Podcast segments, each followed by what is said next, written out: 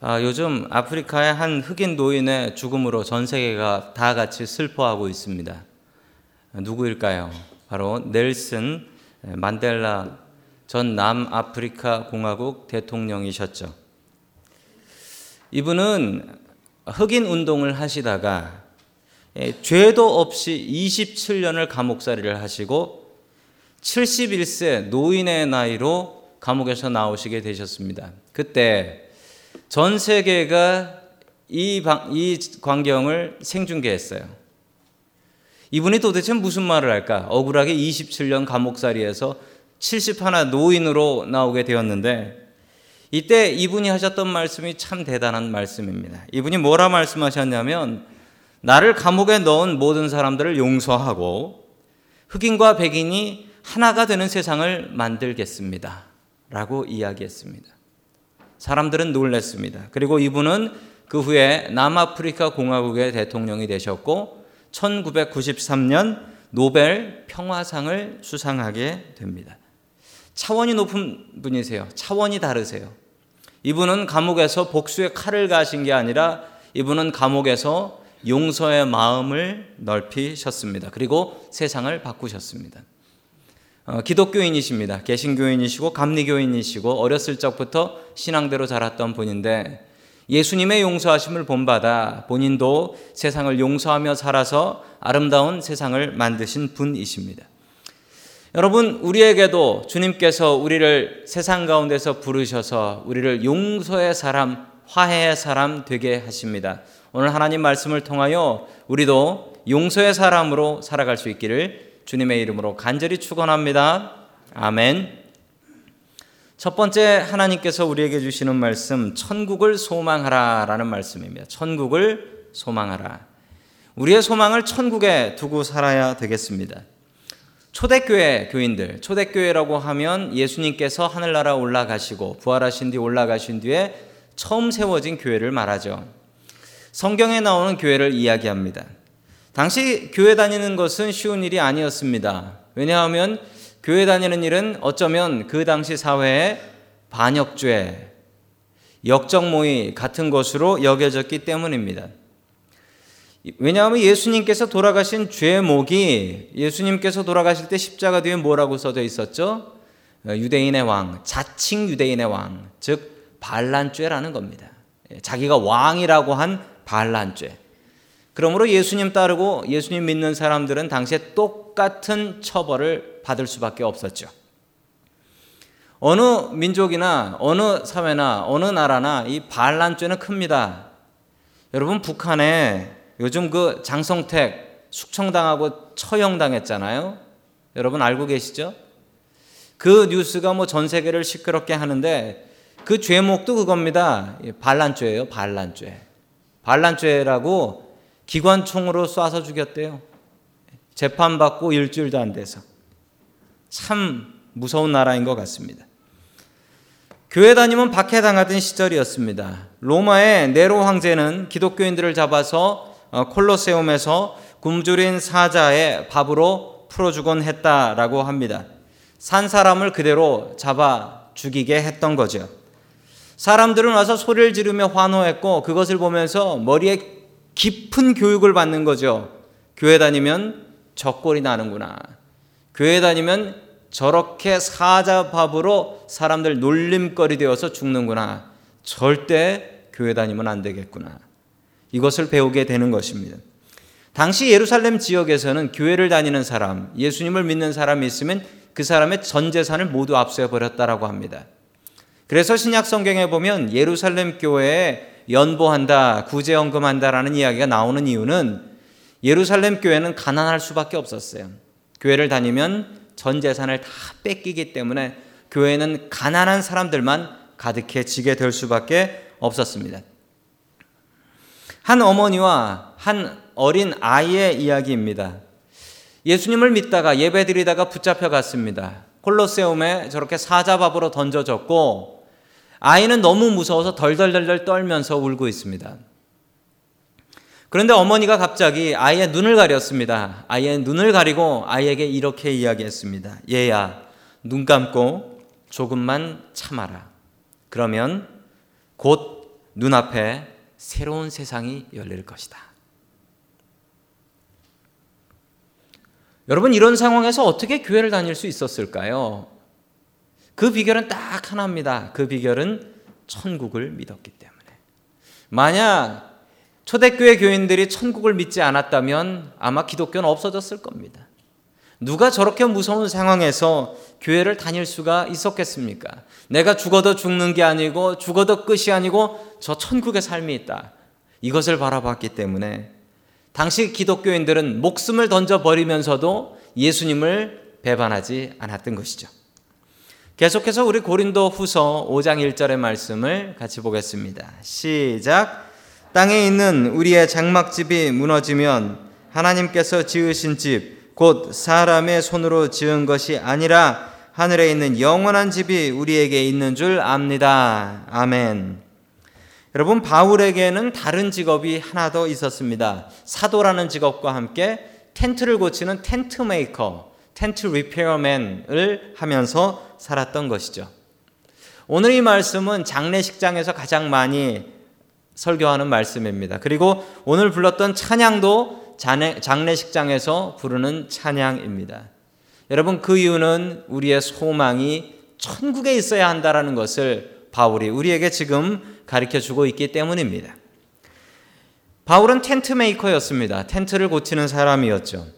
그런 직업을 가졌던 이유는 바울이 자기 교인들에게 큰 폐를 끼치고 싶지 않았고 게다가 바울은 순회 전도라고 하죠. 여기서 저기로, 저기서 여기로, 여기서 여기로 옮겨 다니면서 전도를 해야 됐기 때문에 스스로 자기가 자기의 생계를 꾸릴 수밖에 없었습니다. 그래서 그는 직업을 가졌는데 그게 바로 텐트 고치는 사람, 텐트 메이커였습니다. 여러분 그런데 바울하고는 정말 어울릴 것 같지 않습니다. 바울은 공부를 아주 많이 한 사람인데 이 공부 많이 한 사람이 이렇게 텐트 메이킹 하는 일이 쉬웠을까요? 육체 노동인데. 그렇지만 하나님의 복음 전하는 데는 이만한 직업이 없다라는 생각으로 하나님의 복음을 전하기 위해서 이 직업을 택해서 살아갑니다. 여러분 바울은 텐트를 통해서 인생을 설명하는데 우리의 인생이 텐트 같다라는 겁니다. 여러분 텐트는 아무리 좋아도 텐트입니다. 요즘 좋은 텐트가 있어요. 몇 천 불짜리, 몇 만 불짜리 텐트도 있습니다. 정말 저 히말라야 산 올라갈 때 쓰는 그런 텐트는 몇 천 불, 몇 만 불짜리예요. 정말 좋은 텐트예요. 여러분 그런데 그래도 텐트는 텐트입니다. 만 불짜리 텐트라고 집이라고 부르지 않습니다. 만 불짜리 텐트도 텐트는 텐트입니다. 좋은 텐트를 샀다라고 해서 그 당시엔 텐트를 치고 사는 사람들이 많았죠. 좋은 텐트를 산 사람들이 야, 좋은 텐트 샀다고 기뻐합니다. 그러면 바울은 속으로 생각합니다. 저 텐트도 분명히 고장난다. 고장나면 나한테 고치러 온다. 그렇게 몇 번 고치다 보면 못 고쳐서 갖다 버린다. 새 텐트를 사서 즐거워하는 사람을 보면서 바울은 속으로 그렇게 생각을 했습니다. 여러분 우리의 인생도 이 텐트하고 같아요. 바울이 그렇게 이야기합니다. 우리의 몸이 든든한 것 같고 우리의 몸이 튼튼한 것 같지만 여러분 아무리 좋아한다 한들 우리의 몸은 텐트 같아서 언젠가는 고장나서 고치다 고치다 못 고쳐서 그래 내가 천국 가면 안 아프겠구나 천국 가면 고치겠구나 이 생각을 우리 스스로 하게 만드신다라는 거예요. 사람 나이가 30살이 넘으면 사람 몸에서 머슬이 1% 1%씩 reduce 줄어든다라고 해요. 여러분 나이 30 넘으면 그때부터는 자꾸 자꾸 힘이 빠지는 겁니다. 그래서 요즘 박지성 선수가 잘 못해요. 왜 그런가 했더니 30이 넘었어요. 운동 선수들은 30 넘어가면은 그제서야 이제 은퇴할 걸 생각한다라고 합니다. 다른 사람은 시작하는데 그 이유는 우리 몸이 30 넘어가면 조금씩 조금씩 쇠해진다라는 겁니다. 자, 인류의 역사상 가장 싸움을 잘했던 사람은 누구일까요? 기록상으로 보면 이 사람이 가장 강력한 사람이었다라고 합니다. 무하마드 알리라는 권투 선수입니다. 올림픽에서 금메달도 따신 분이에요. 아주 잘생긴 흑인 청년입니다. 당시 최고의 권투 선수였고 이 BBC가 뽑은 세계 최고의 파이터 1위에 올라 있는 분이 이 무하마드 알리라는 선수입니다. 56승 37KO, 그리고 5패. 대단한 선수입니다. 오늘 나가서 어떻게 싸우겠습니까? 라고 했더니 이분이 이렇게 유명한 말씀을 하셨어요. 나는 나비처럼 날아가서 벌처럼 쏘겠습니다. 라고, 예, 하셨죠. 참 대단한 권투 선수였습니다. 그런데 이분이 지금 어떻게 살아가고 계신 줄 알고 계십니까?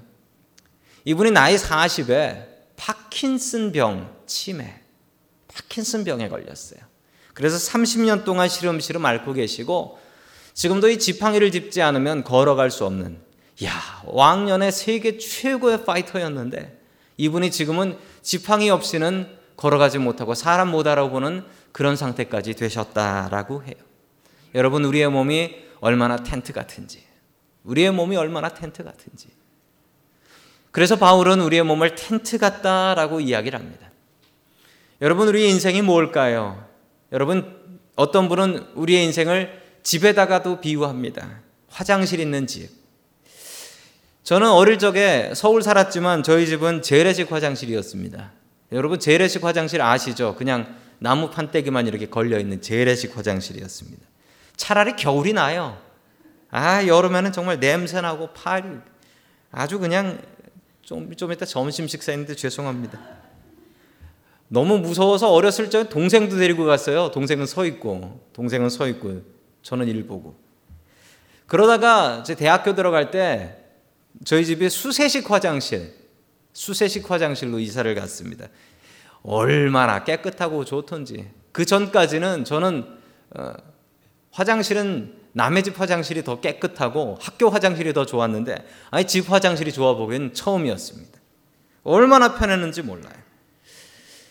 그러다가 지금 제가 사는 집은 이제 빌려 쓰는 집이긴 하지만 렌트하는 집이긴 하지만 화장실이 두 개입니다.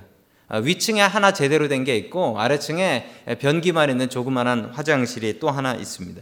얼마나 편한지 모릅니다. 여러분 아시죠? 화장실이 제일 바쁠 때가 언제인지.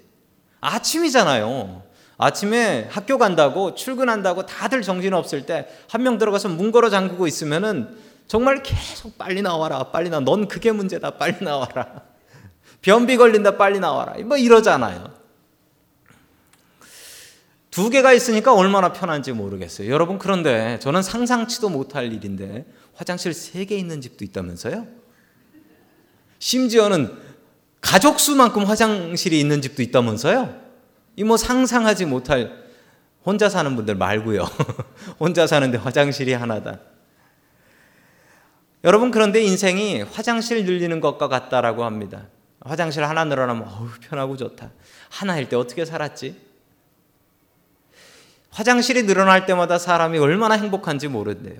여러분 그런데 인생이 쇠해지면서 화장실도 줄어든답니다. 노인 아파트 들어가면 다시 화장실 하나. 그러다가 병원 가서 아파, 아프면은 병원에서 같이 쓰는 화장실 하나 쓰다가 끝내 하늘나라 가는 게 인생이다. 여러분 그런데 화장실에 목숨 거시겠습니까? 텐트 같은 이 인생에 얼마나 여러분 목숨 거시면서 사시겠습니까? 여러분 화장실은 영원하지 않습니다. 화장실 늘어나는 재미에 빠져서 살면 안 됩니다. 바울이 그래서 얘기하는 거예요. 우리의 인생이 텐트 같다. 텐트 같다. 아무리 좋아도 텐트는 텐트입니다. 저 여름 휴가를 갈때 예, 레이크타워로 캠핑을 갑니다. 캠핑을 가는 이유 중에 가장 큰 이유는 아, 캠핑이 쌉니다. 아이들도 좋아합니다. 경치 좋은 곳에서 캠핑하는 것 아이들도 좋아합니다. 갈 때는 좋다고 갑니다. 갈 때는 좋다고 가는데 하룻밤 지나고 나면 집 생각이 나요. 왜 집 생각이 나냐면 결정적으로 화장실이 없어요. 화장실이 없고 씻을 수가 없어요. 그러다 보니까 너무너무 불편한 거예요. 그래서 저희들이 꾀를 낸 게 텐트를 이틀 치면 그 다음 마지막 날은 무조건 수영장에 가서라도 씻고 나온다. 그 옆에 있는 여관방에 가서라도 씻고 나온다. 여관을 잡아서라도 씻고 나온다. 이걸 원칙으로 세웠습니다. 얼마나 편한지 몰라요. 텐트도 안 걷어도 되고 여관방에 가면. 여러분 천국 가시면 아마 제가 한 얘기 다시 기억나실 걸요. 그대로 느끼실 겁니다. 내가 천국 가서 살면서 야 내가 저 땅에서 텐트 같은 삶 어떻게 살았을까? 저거 불편해서 제가 어떻게 살았지? 여러분 분명히 하늘나라 가시면 그런 생각 하시게 될 것입니다. 여러분 텐트 같은 이 땅의 삶에 목숨 걸지 마십시오. 텐트는 텐트입니다. 텐트는 그냥 텐트예요. 여러분 이 텐트 같은 삶에 영원한 것 같이 살지 마시고 남의 텐트 보면서 이야 저 텐트는 방이 네 개래 그러면서 부러워하지도 마십시오. 하늘의 영원한 집을 사모하는 저와 여러분들 될 수 있기를 주님의 이름으로 간절히 축원합니다. 아멘. 두 번째 마지막으로 하나님께서 우리에게 주시는 말씀은 화해하라라는 말씀입니다. 화해하라.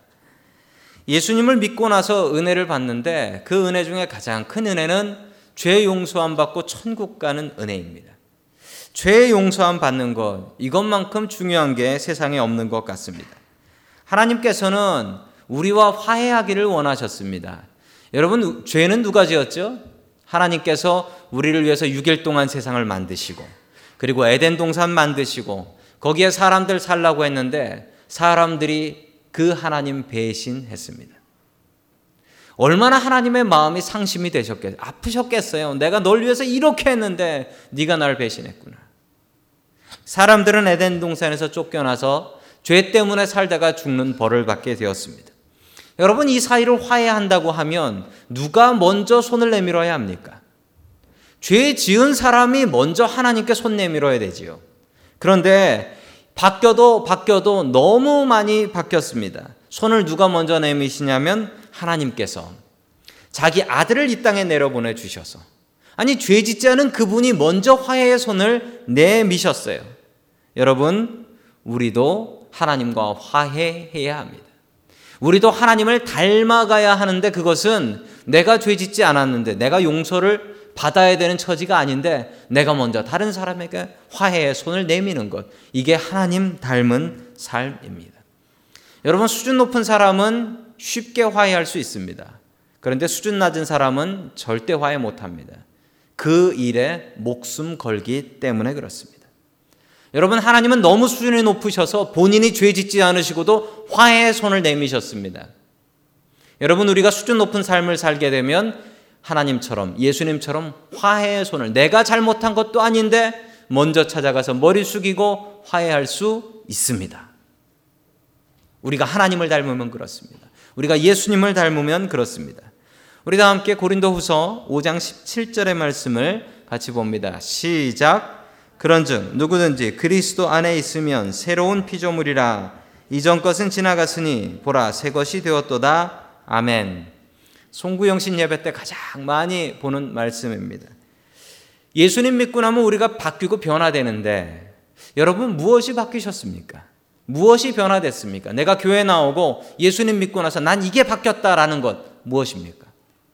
여러분 예수님 믿으면 분명히 바뀝니다. 분명히 바뀌어야 합니다. 얼마나 바뀌는지 오늘 하나님의 말씀을 보면 새로운 피조물이래요. 완전히 딴 사람 돼서 못 알아볼 정도로 새로운 피조물로 바뀐대요. 여러분 우리가 그렇게 바뀌어야 합니다. 여러분 우리가 예수님 믿으면 바뀌는 은혜가 있는데 예수 믿고 변했다, 바뀌었다라는 소리 들을 수 있기를 주님의 이름으로 간절히 축원합니다. 아멘. 자, 계속해서 18절의 말씀을 같이 봅니다. 시작. 이 모든 것은 하나님께서 났습니다.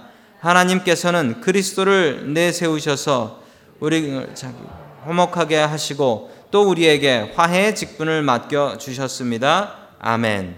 화해의 직분 오늘 하나님께서 주셨던 설교의 제목입니다. 하나님께서 우리를 화해하는 사람, 화해의 직분으로 세워 주셨다라는 겁니다.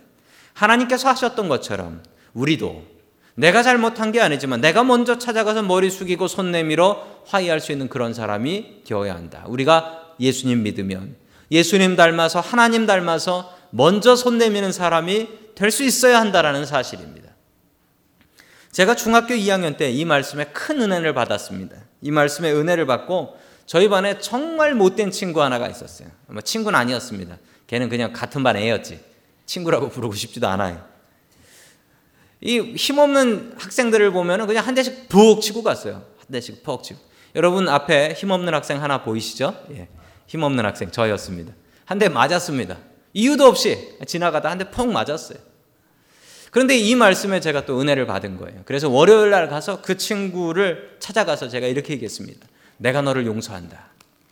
그랬다가 한 대 더 맞았습니다. 네가 뭔데 나를 용서해라고 한 대 더 맞고서 참 말씀대로 사는 것이 어렵다라는 것을 저는 중학교 2학년 때 깨달았습니다. 여러분 그러나 우리는 화해의 사람이 되어야 합니다. 먼저 손 내미는 사람. 먼저 손 내밀면요, 여러분 좋은 아주 아름다운 혜택들이 있습니다. 발 뻗고 잘 수 있어요. 발 뻗고 잘 수 있어요. 그리고 흰머리가 덜 나요. 그리고 잠 못 자서 얼굴에 주름 생기는 일도 줄어요. 여러분 먼저 손 내미는 사람 화해의 사람이 되어야 됩니다. 예수님처럼 예수님이 그러셨던 것처럼 말입니다. 여러분 유명한 얘기입니다. 마태복음 18장에 나오는 말씀인데 이 용서받은 용서받은 예, 빚을 탕감받은 죄인의 이야기입니다. 어느 종이 만 달란트를 빚을 졌대요. 여러분 한 달란트가 얼마냐면 한 사람이 20년 동안 안 쓰고 벌기만 하는 돈이래요. 20년 동안. 여러분 만 달란트면 20만 년 동안 안 쓰고 벌어야 된다라는 겁니다. 이거 엄청나게 큰 돈이에요. 이걸 계산해 보면 얼마 정도 되냐면 1 밀리언이 아니라 500 밀리언 정도 돼요. 그러니까 엄청나게 큰 돈이에요. 이런 빚을 도대체 어떻게 졌는지 모르겠습니다. 근데 가서 사정사정 하니까 이 왕이 그래 네가 이거 갚을 능력도 없지 빚을 탕감해 줄 테니까 다 캔슬해 줄 테니까 그냥 가서 너 열심히 살아라 라고 얘기했습니다. 그러자 이 종이 기뻐 날뛰면서 왕궁을 나왔어요. 그러다 길에 가다 사람을 하나 만났는데 아는 사람이에요. 자기 동료인데 자기한테 자기한테 100 데나리온을 빌려간 사람이에요. 데나리온은 하루치 임금입니다. 하루치 웨이지예요. 그러니까 100데나리온이면 100일치 100일치니까 한 넉 달 정도 임금 정도가 되겠습니다. 여러분 자기가 용서받은 빚에 대면 이건 진짜 껌값이죠. 이건 빚도 아니죠. 그런데 이것을 보고서 이 사람을 멱살을 붙잡으면서 야 이놈아 왜 빌려간 돈을 안 갚는 거야? 라고 소리를 질렀다는 거예요. 이 소문을 왕이 듣고 다시 만 달란트 빚진 사람을 불러냈습니다. 그리고 이렇게 얘기했어요. 우리 같이 마태복음 18장 33절 같이 봅니다. 시작. 내가 너를 불쌍히 여긴 것처럼 너도 내 동료를 불쌍히 여겼어야 할 것이 아니냐. 아멘. 다시 만 달란트 갚아 라는 벌을 내려주십니다. 여러분 여기서 만 달란트 빚진 사람이 누굴까요? 나입니다. 우리도 아니에요. 나예요. 그럼 백데나리온 빚진 사람은 누굴까요? 내가 용서해야 될 그 사람이에요. 왕은 누굴까요? 하나님이십니다. 하나님께서 죽을 사람 살리는 용서를 하셨는데 그 용서받은 내가 그 원수를 용서하지 못한다면 하나님께서 우리를 부르셔서 똑같은 말씀 하실 겁니다. 내가 너를 죽을 목숨에서 살렸으면 너는 이 정도는 용서하고 살아야 되는 거 아니냐? 너 도로 죽어야겠다. 여러분 두려운 말씀입니다. 우리가 사람을 용서해야 되는 이유가 여기에 있습니다. 우리가 용서해야 주님께서도 우리를 용서해 주시기 때문에 그렇습니다. 어느 목사님께서 목회를 하다 너무 힘들어서 옛날 습관이 나와서 나가서 어, 호프집 가서 술을 맥주를 한 잔 하셨답니다. 그걸 그 교회에 새로 나온 새 교인이 봤대요. 새 신자가 충격을 받았습니다. 목사님을 호프집에서 만나다니. 그래서 내가 이놈의 교회 안 나간다. 교회를 안 나오기 시작했답니다. 여러 교인들이 있는데 여러분들은 어떤 어떤 패런의 교인이신지 한번 본인을 잘 생각해 보시면 감사하겠습니다. 아니 잘 나오던 새 신자가 교회를 안 나오니 나오시던 묵은 신자가 걱정이 됐습니다. 그래서 신방을 갔어요. 그랬더니 새 신자가 이런저런 얘기를 했습니다. 아니 내가 호프집에 갔는데 호프집에서 목사님을 만났다고. 호프집 간 새 신자나 다 죄인입니다. 자, 이 묵은 신자는 그 얘기를 듣고 아니 이놈의 교회가 이 목사 믿을 수가 없네. 그래서 교회 가서 성경책 찾아와 가지고 다른 교회로 나가기 시작했답니다. 이 소문을 들은 청년부에서는 아, 역시 우리 목사님은 앞서가는 분이셔. 이번 주 원래회는 아, 목사님이 가셨던 호프집에서 하겠습니다. 서리 집사님은 묵은 신자 신방 갔다가 이 사실을 알고 분노하여 목사욕을 됐다 한 뒤에 당장 재직회를 열어서 노회에 이 사실을 보고하겠다고 협박합니다. 안수 집사님은 장로님을 찾아가서 당장 후임 목사 청빙 광고를 내야 될 거 아닙니까? 교회에 공백이 없어야 됩니다. 라고 이야기를 합니다. 장로 1년 차, 다른 교회 장로 친구에게 연락해서 좋은 목사 있으면 추천해 달라고 부탁합니다. 장로 5년 차, 이미 발이 너무 넓어요. 내가 벌써 잘하는 목사가 있다라고 추천을 해버립니다. 마지막으로 이 장로님들이 원로 장로님께 조언을 구하기 위해서 찾아갔더니 원로 장로님이 그 얘기를 딱 들으시더니 이렇게 말씀하시더래요. 어, 그때 그거, 그거 술 아니야. 우유야. 나랑 같이 우유 마셨어. 목사도 사람이니 용서해야지. 라고 하셨답니다. 여러분은 이 교인들 중에 어떤 부류의 교인들이십니까? 여러분 하나님께서는 우리를 화해의 직분으로 불러 주셨습니다. 이 원로 장로님의 모습을 가져야겠지요. 수준 높은 사람은 용서합니다. 수준 높은 사람은 화해합니다. 그렇지만 수준 낮은 사람은 목숨 걸고 작은 일에 싸웁니다. 그리고서 지나놓고 나면 그때 왜 싸웠는지 기억도 못 합니다. 여러분 그런 경험 없으세요? 그때 목숨 걸고 싸웠는데 지금 생각하면 그때 왜 싸웠더라? 누구랑 싸운 거는 기억나는데 왜 싸운지는 기억 안 나는. 여러분 수준 높은 사람은 화해하며 삽니다. 먼저 손 내밉니다.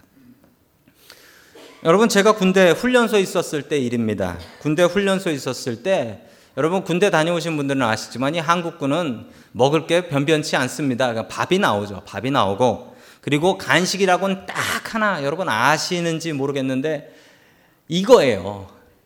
이거예요, 이거. 영어로 건빵이 저거더라고요.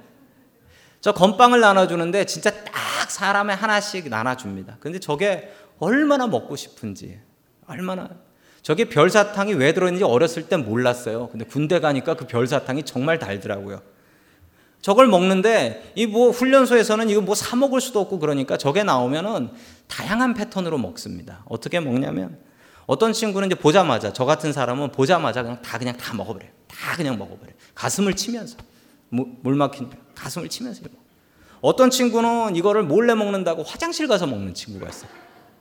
먹어 보신 분들은 아실 거예요. 화장실 가서 먹어요. 그 맛이 있어요. 또 그게 제일 나쁜 친구는 저희 저희 내무실에 한 친구가 있었는데 제주도에서 온 친구인데 그 친구는 이 건빵을요 이불 속에서 안 먹고 밤새 밤새 이불 속에서 어더덕 어더덕 씹어 먹어요. 어더덕 어더덕 주지도 않고 어더덕 어더덕 그러면 잠을 못 자요.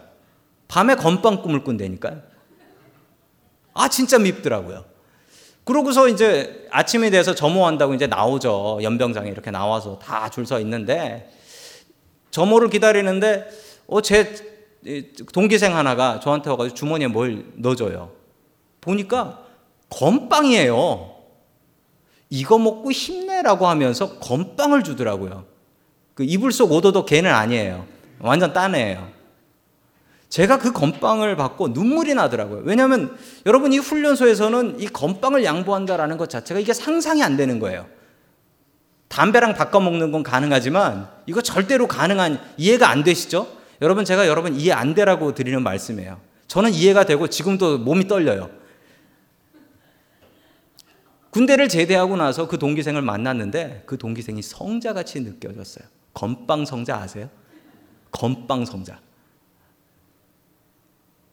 제가 목사가 되어서 예비군 훈련을 가서 그 동기생들을 만났는데 동기생들이 하는 말이 넌 그때 목사 될 줄 몰랐어 라고 얘기를 하더라고요.